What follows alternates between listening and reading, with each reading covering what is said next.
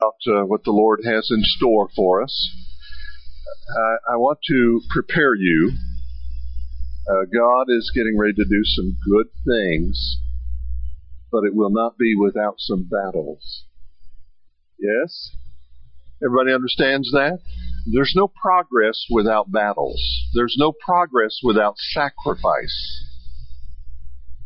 So I believe that the Lord is getting ready to do some great things, but it will cost us something to move forward in our lives. Really, the message today is for the whole year, and it's about keeping our eyes on the Lord, particularly when we're going through difficult times. So I hope that as we look at this passage today, you'll think about your own life and what you hope will transpire in the new year. Whether you've had a good year or a bad year in 2015, it really is of no consequence. 2015 is over. It's done. It's in the books, and so what happened last year does not have to affect what happens this year. Here we are worshiping together on the first Sunday in the new year. And it's really a time when we're making decisions about what we want to see for ourselves and our families in this new year. Last week we talked about how important it was to pay attention to the Lord, to how quickly things can slip away from us when we are not paying attention. If you're not paying attention to your health, it'll slip away. You're not paying attention to your finances. They'll slip away. You're not paying attention to your children. They'll slip away. You're not paying attention to your spiritual well-being. It too will slip away. This week, I would like to emphasize how important it is for all of us to keep our focus on the Lord. And it's so easy for us to become distracted and focus our attention on something other than the Lord. I do want to welcome those who've joined us by way of the internet. We're so thankful to have you with us, sharing in this study of God's Word. You should be able to download the same listening guide that we're using right here in the worship center at Eastside Baptist Church in Auburndale, and hope that you'll do that and that you'll follow along with us as we study God's Word. If you will open your Bibles to Second Chronicles chapter 20, we believe that Chronicles, First and Second Chronicles, were written by a priest, a scribe priest. His name was Ezra. And in these two Chronicles, these two books of the Bible, there was an emphasis on the priesthood of every believer. There was an emphasis on our priestly relationship with God. Everybody here has direct access to God through Jesus Christ. Do you understand that, right? So you don't have to go through a priest. You already have a priest. His name is Jesus. And so you have direct access to God. I'm always amused when people say, well, Pastor, would you pray for me? And I think to myself, well, you can pray, you know. Your relationship with God, you have direct access to the Father. You really don't need me to pray for you. I mean, I'm glad to pray for you, but you don't need me to pray for you. You can talk to God yourself. And really, that's my goal, is to get you talking to God yourself. Get you depending upon Him. If I can get you to depend on the Lord, then my job's done. So I want to keep pointing you toward that direction to keep you thinking about your personal relationship with God and the fact that you have direct access to the Lord. This passage of Scripture is in a time of Israel's history, the people of Israel, they are surrounded by their enemies.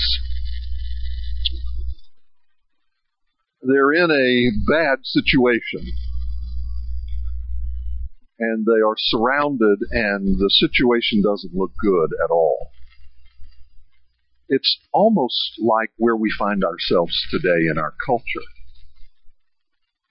We are surrounded on all sides with people who care little about the things of God, if at all, who are hell-bent on defying God and His Word. And I should remind you, you never make progress by disobeying God. You never go forward by disobeying God. There are consequences to that, sometimes long-term consequences to disobeying God. So the people of God are surrounded by their enemies, and the situation does not look good. Second Chronicles chapter 20 opens this way. Chapter 20, verse 1, It happened after this that the people of Moab and the people of Ammon and others with them besides the Ammonites came to battle against Jehoshaphat. Jehoshaphat is the king in Judah, which is the southern kingdom of Israel. And so they've surrounded Jehoshaphat and the people of God, and they're about to attack. Right, and that's kind of the situation that we see. I want to show you a location for this particular passage of Scripture. This is Judea. Here is Jerusalem. En Gedi is down here by the Dead Sea, and they're coming up this direction through the wilderness to attack Jerusalem. And they've surrounded it. So, here's the problem. The people of God are surrounded by the enemy. What are they going to do? Panic? What are they going to do? We'll see. Let me show you the actual geography, a picture of the area. Now, you notice that there's water there. So an army could camp out there, even though it's a rocky area, it's a wilderness area, there's water available for the troops. And so these Moabites and these Ammonites and others with them have come against the people of God. Moab is a nation that was cursed by God. The father of the Moabites, follow this, the father is a descendant of Lot in the Bible. Remember Lot? When God destroyed Sodom and Gomorrah, before that happened, He rescued Lot and his family, and he got them out of there. The angel of the Lord grabbed them by the hand and said, "Get out of here. God's getting ready to destroy this place." Picture of the pre-tribulation rapture of the church, by the way. Here is Lot. He and his family leave. The only ones that escape are Lot, his two daughters, and his wife. And his wife made a bad choice, didn't she? She looked back, longing for her home. There's a real problem there spiritually, because she left the city, but you see, her heart was still in the city. Friend, if your heart is still in this world, then you're not a child of God. Your heart should be for the Lord. Okay. So Lot and his two daughters escape. They're out in the wilderness, and the two daughters have been infected by sodomite thinking, worldly thinking. So they say, well, you know, we're the only ones left. How are we going to bear children and carry on the family name? We'll just get our father drunk. He can impregnate us. And guess who the children were? Moab and Benami.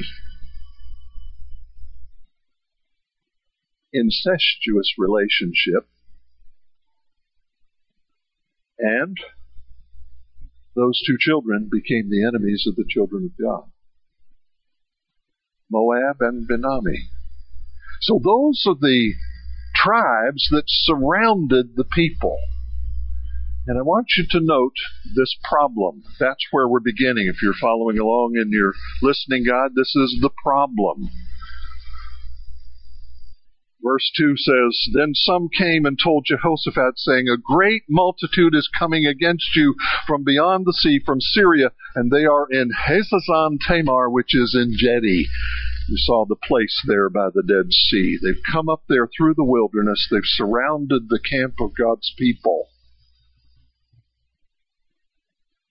I want to say to you that there is an all-out effort in our culture to stamp out any reference to God. There is an all-out effort to stamp out the freedom of religion for Christians. The freedom of worship. There's an all-out effort to get rid of us. To stamp out any evidence of God, His grace, His word, His rules, His law, His presence. An all-out effort. So, they came and said, Jehoshaphat, there's this great multitude coming against you.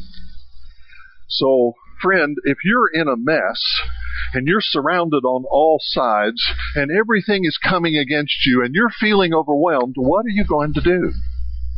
We're going to pray, right? And that's what Jehoshaphat does. And this is the prayer, right? If you're following along in your listening guide, this is the prayer. So Judah gathered together to ask help of the Lord. Boy, isn't that a good thing to do? Lord, we're in a bad way. We're in trouble right now. We need your help. I would say that's a great way to start 2016. Recognizing we have great need. You know, my fear is that the church is going to sleep through the rapture.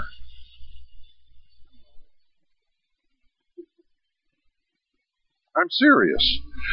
My concern is that we're just going to go into lethargy and sleep through everything that is happening around us, not realizing what a desperate condition we're in. So Judah gathered together to ask help of the Lord. From all the cities of Judah they came to seek the Lord. Why did they come to seek the Lord? Because they were in trouble. The problem is, we don't know we're in trouble.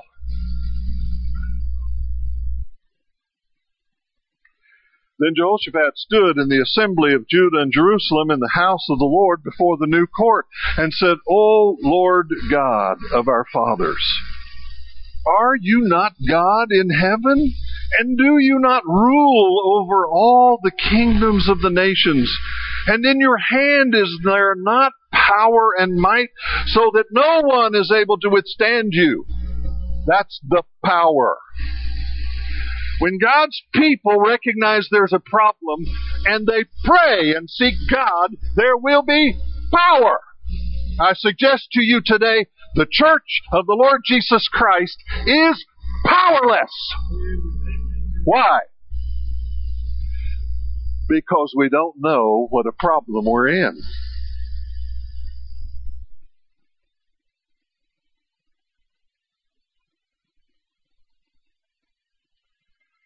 Are you not our God, who drove out the inhabitants of this land before your people in Israel? Gave it to the descendants of Abraham, your friend forever.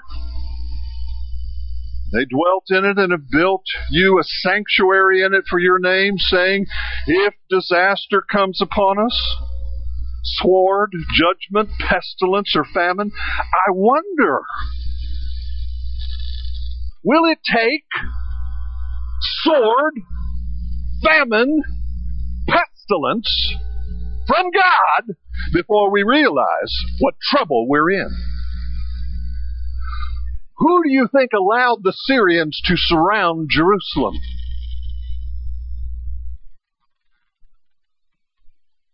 And all the while we sleep with our hands folded, and our children die and go to hell because there's no power in the church.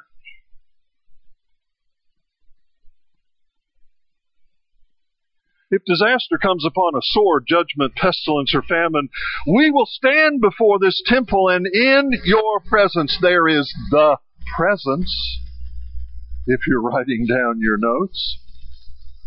For your name is in this temple. We're going to cry out to you in our affliction, and you will hear and save.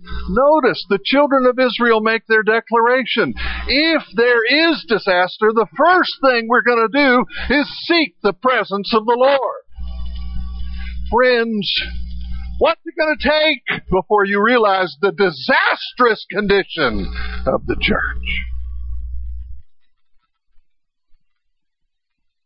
What's it going to take?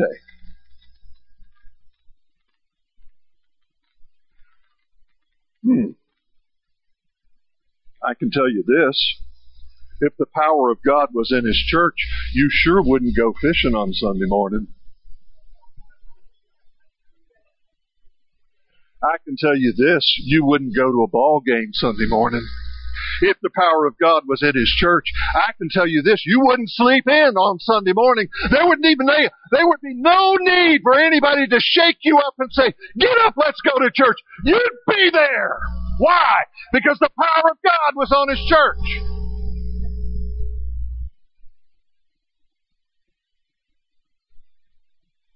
The presence. Notice, the temple was the place to seek the presence of the Lord. Hello. The reason people don't want to come to church is because the power of God is missing. And, my friends, it's nothing more than religion. Who needs religion? We got plenty of religion to go around. What we need is a relationship with Almighty God, the power of God.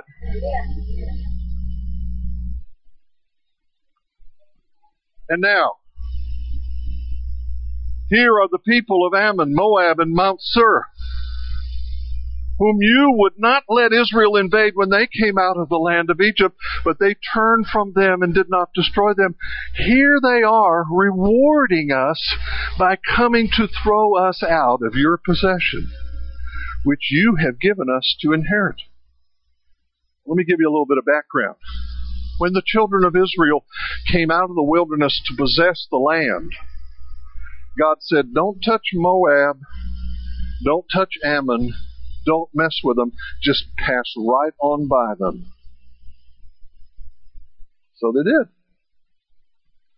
And now they're being rewarded by an attack from those very same people. It's kind of like if you've been kind to somebody and they turn around and betray you. You should expect that in your life. It's part of what goes along with life. One of the best things you can do is forgive them. So that's what happens.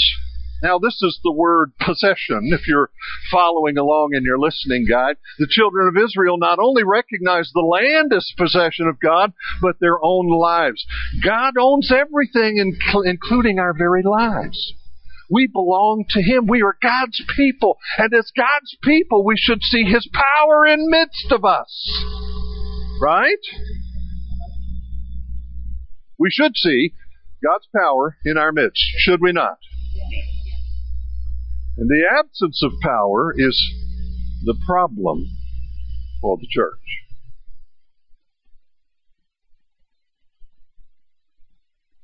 Makes me sick to my heart. How about you?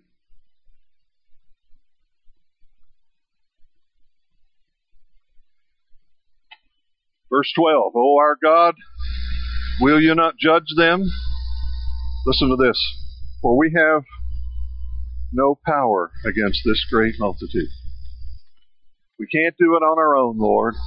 All of our planning, all of our preparing, all of our procedures, all of our resources are of no value against this great horde. We can't win. Listen, friends, you and I have not enough strategies to win against this culture.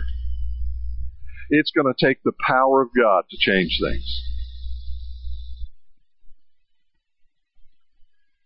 O our God, will you not judge them? For we have no power against this great multitude that is coming against us, nor do we know what to do. But our eyes are on you. Amen. Let's try that again. But our eyes are on you. Amen? Friend, here is the secret to victory. Our eyes are on you. Not on each other, not on our resources, not on our circumstances, not even on our families. Our eyes are on Him.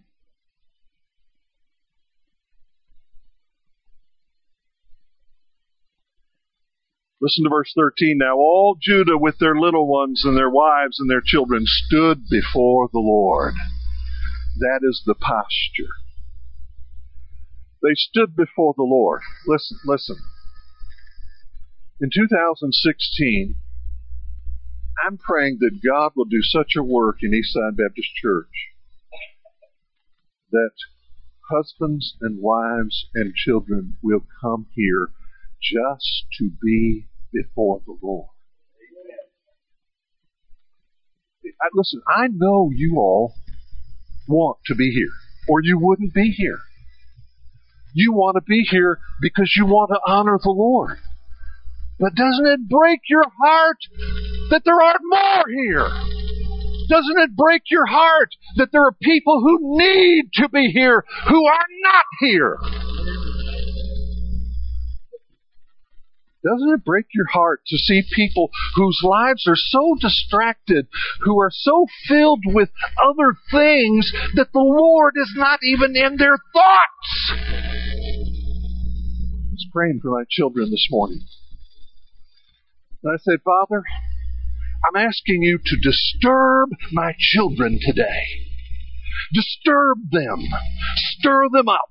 Be in their face. Be in their thoughts. Be in their hearts. And disturb their lives until they're coming before you. You got somebody in your life that you want to pray that for? You should pray that. Say, God, disturb them. Give them no rest until they come before you. You know what it means to come before the Lord, to honor Him, to intentionally direct your steps so that you are right where He wants you to be. You intentionally set aside time to honor Him and to worship Him and to serve Him. You intentionally set aside time to be before Him. You do that. That's the posture. I want that posture to characterize every day of my life. I want to recognize that I am always before the Lord when I'm in a right relationship with Him. I am always before Him. That is, He is watching me. He is observing my attitudes and my words and my actions. He's observing everything I do. I'm always before the Lord. And I want that to be my posture, but I want that posture to be contagious. I want other people to grab it. And it breaks my heart when they don't.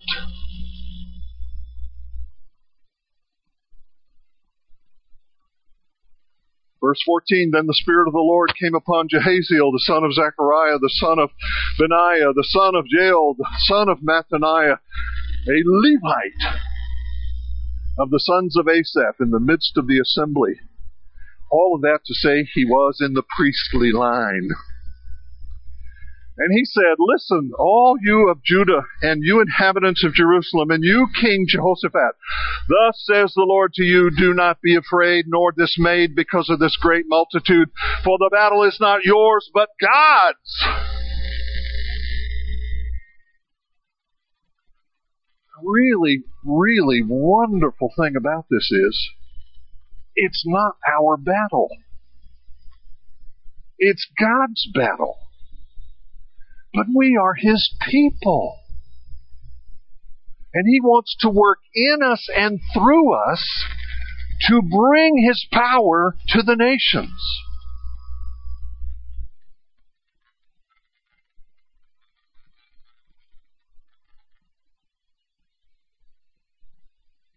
Verse 16.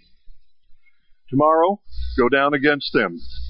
They will surely come up by the ascent of Ziz, and you will find them at the end of the brook before the wilderness of Jeruel. That was the picture you saw. You will not need to fight in this battle. Position yourselves. Stand still and see the salvation of the Lord, who is with you. O Judah and Jerusalem, do not fear or be dismayed. Tomorrow go out against them, for the Lord is with you. That is His promise. You're following along. The promise. God said, I'll fight for you. Amen. Listen, I want Him fighting in my battles. Amen. God promised His own presence. I need the presence of the Lord. Not only guiding me and protecting me and providing for me, but I need His presence to fight these battles. I'm going to be defeated if I don't have His presence. Stand still. See the salvation of the Lord, who is with you. Friends, listen. God is with us, and He wants to manifest His presence, His power, His glory in our midst. But He won't do it if our eyes are not on Him.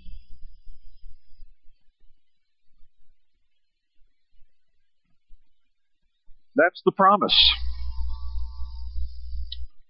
Verse 17, you will not need to fight in this battle. Position yourselves, stand still, and see the salvation of the Lord who is with you.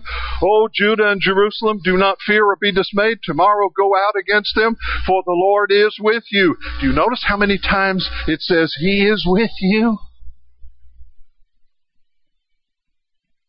Jehoshaphat bowed his head with his face to the ground. Oh, dear Father, to have such a leader,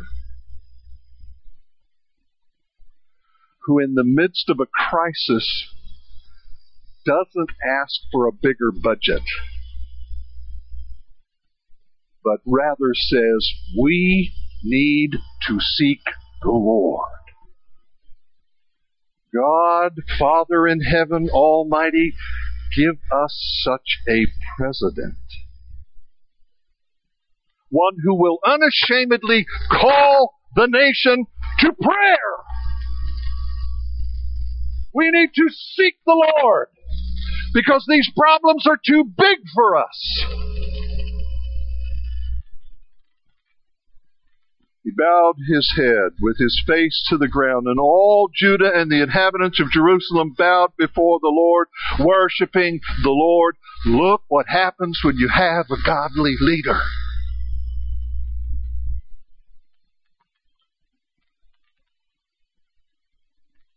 Then the Levites and the children of the Kohathites, the children of the Korahites, stood up to praise the Lord God of Israel with voices loud and high.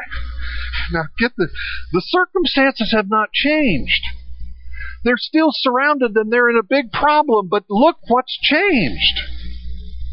Their attitude, their posture. They're seeking the Lord. And now, in the middle of the problem, they're praising the Lord. Levites, Kohathites, Kohites all stood up to praise the Lord with loud voices, So they rose early in the morning and went out to the wilderness of Tekoa. And as they went out, Jehoshaphat stood and said, "Hear me, O Judah, and you inhabitants of Jerusalem. Believe in the Lord your God, and you shall be established. Believe in his prophets, and you shall prosper." And here's the plan. You ready? Here's how we're going to fight this great multitude. Ready? Here we go. When he had consulted with the people, he appointed those who should sing to the Lord, who should praise the beauty of holiness. And as they went out before the army and were saying, "Praise the Lord, for his mercy endures forever," this is the praise. Listen carefully. When you're in a mess, when you're surrounded and overwhelmed, when your life is falling apart at the seams, one of the best things you can do is praise the Lord. Amen. If you're down and depressed, one of the best things you can do is praise the Lord. And I'm telling you, my mom taught me this years ago. She said, you know, it's really hard to be down and stay down if you sing praises to the Lord. So I just tried it one day. I was pretty down, and I just started singing. You know, it's really hard to stay depressed when you're singing about the victory of the Lord and the presence of the Lord and the grace of the Lord. And, you know, you should just try that sometime. When you're feeling overwhelmed and surrounded and feeling like you just have no hope left, you should start praising the Lord. Well, that's what they decided to do. Now, this is crazy, friends. This is just outright crazy. To really believe that somehow, through my praises, God is going to get victory. That's just kind of crazy, isn't it? That's the praise. Listen to this. Now, when they began to sing and to praise, listen to this.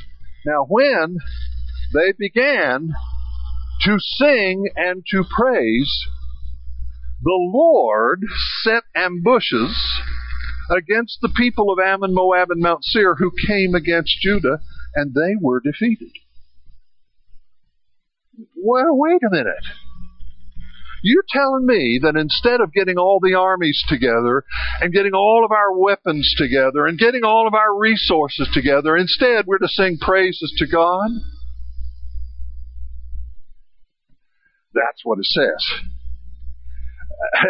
I can see Jehoshaphat. Hey, get the generals and the majors and the colonels together. I've got an announcement to make. We're going to send the choir out.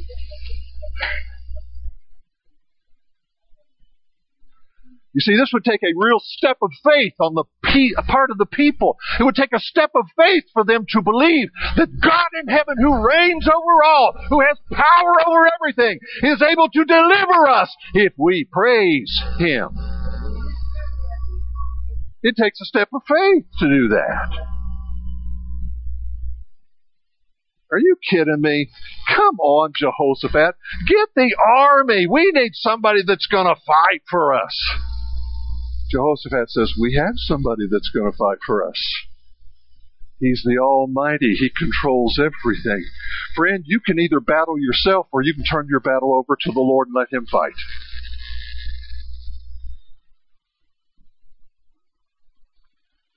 Amen.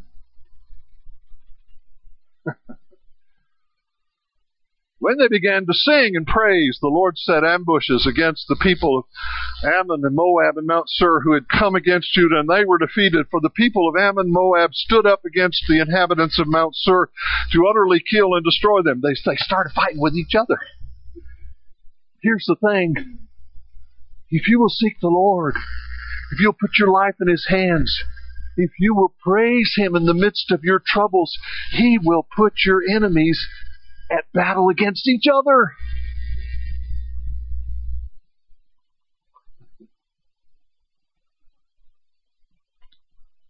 When they made an end of the inhabitants of Seir, they helped to destroy one another.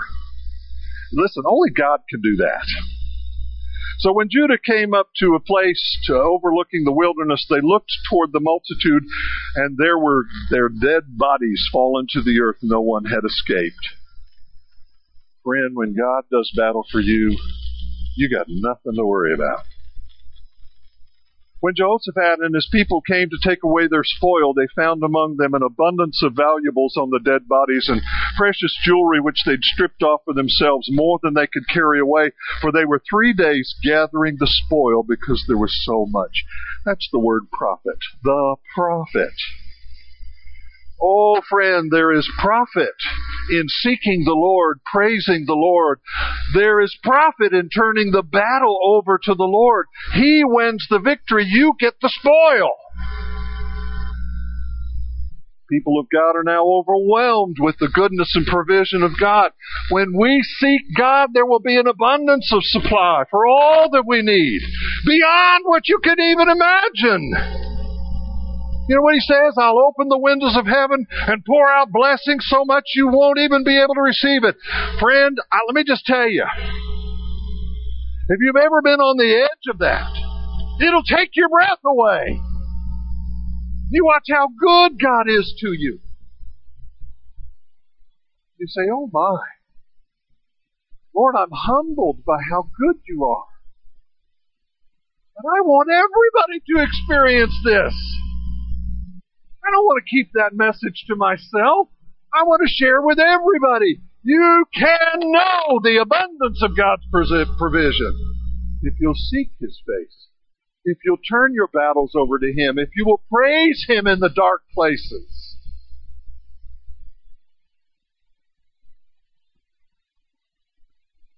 On the fourth day, they assembled in the Valley of Berachah. Oh, guess what? Baraka means blessing. The Valley of Blessing. It was going to be a valley of slaughter and battle, but God turned it into a blessing. Can I just share this with you? Some of us are going to go through some really tough things in 2016, but God can take your weeping and turn it into a blessing. If you'll praise Him in the dark places. For they blessed the Lord. Therefore, the name of that place was called the Valley of Berachah unto this day. Then they returned, every man of Judah and Jerusalem, with Jehoshaphat in front, to go back to Jerusalem with joy. For the Lord had made them rejoice over their enemies. He said, I don't know if I have any enemies. Oh, you do. The devil and his demons are enemies of your soul. They are stealing and killing and destroying your life, robbing you on a regular basis of the blessings of God, stealing your children from you. And only the power of God can stop the enemy. So they came to Jerusalem with stringed instruments and harps and trumpets to the house of the Lord. Isn't it interesting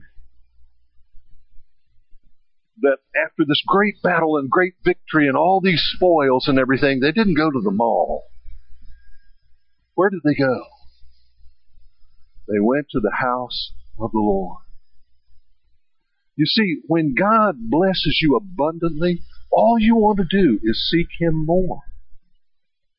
Because you realize every blessing comes to you from Him. And so you turn toward Him and you say, God, I belong to You. I recognize You as the source of all these blessings. Now, Father, I don't want to miss out on one blessing You have for me. Help me to serve You and to honor You. That's what blessings should do. Scripture says the goodness of God leads us to repentance.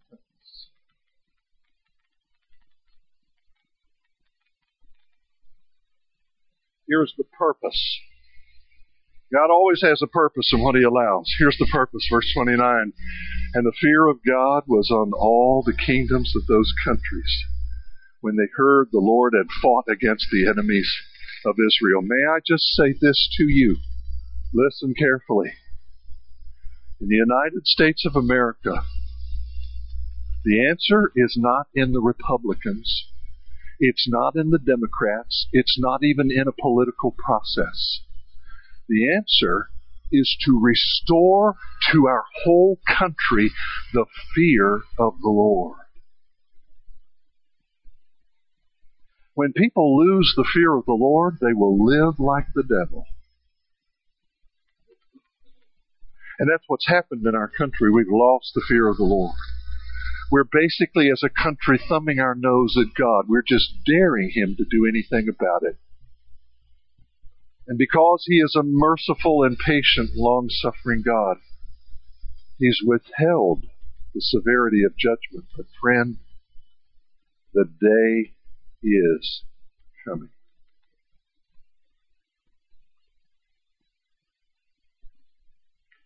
To restore. Why did God allow this surrounding of the people of God? Why did He allow them to be threatened to their very lives? Why did He bring the enemy right into their land? Why did He allow all this? To restore the fear of the Lord. And that's our greatest need as a nation. It'd solve everything. And here's the piece. Listen to this. Then the realm of Jehoshaphat was quiet, for his God gave him rest all around. Let me tell you, it's exhausting to live life apart from the Lord. It's exhausting. It's draining. There's never any life coming in. There's only life going out. If you don't have a right relationship with God, then it's exhausting. It's like dragging a barge across a desert.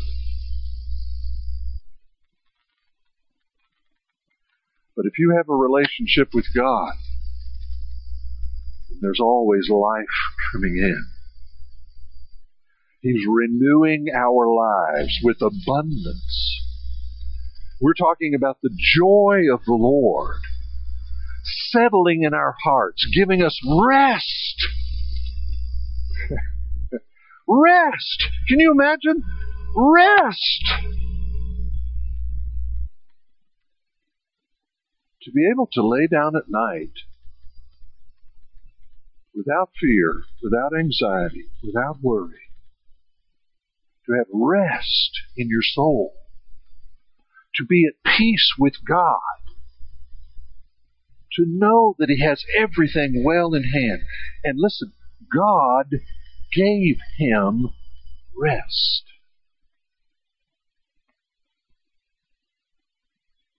Right now, our land is in turmoil. There is no rest. And the only way we'll experience peace on all sides, the only way we'll have rest, is when the fear of the Lord is restored. Can you say amen? I think revival needs to start with us. We're the people of God. And I think it needs to start with us, in our own hearts. Next Sunday, I'm preaching on Second Chronicles 7:14. If my people, who are called by my name, shall humble themselves and pray and seek my face and turn from their wicked ways, then I will hear from heaven. I will forgive their sin and, listen, heal their land.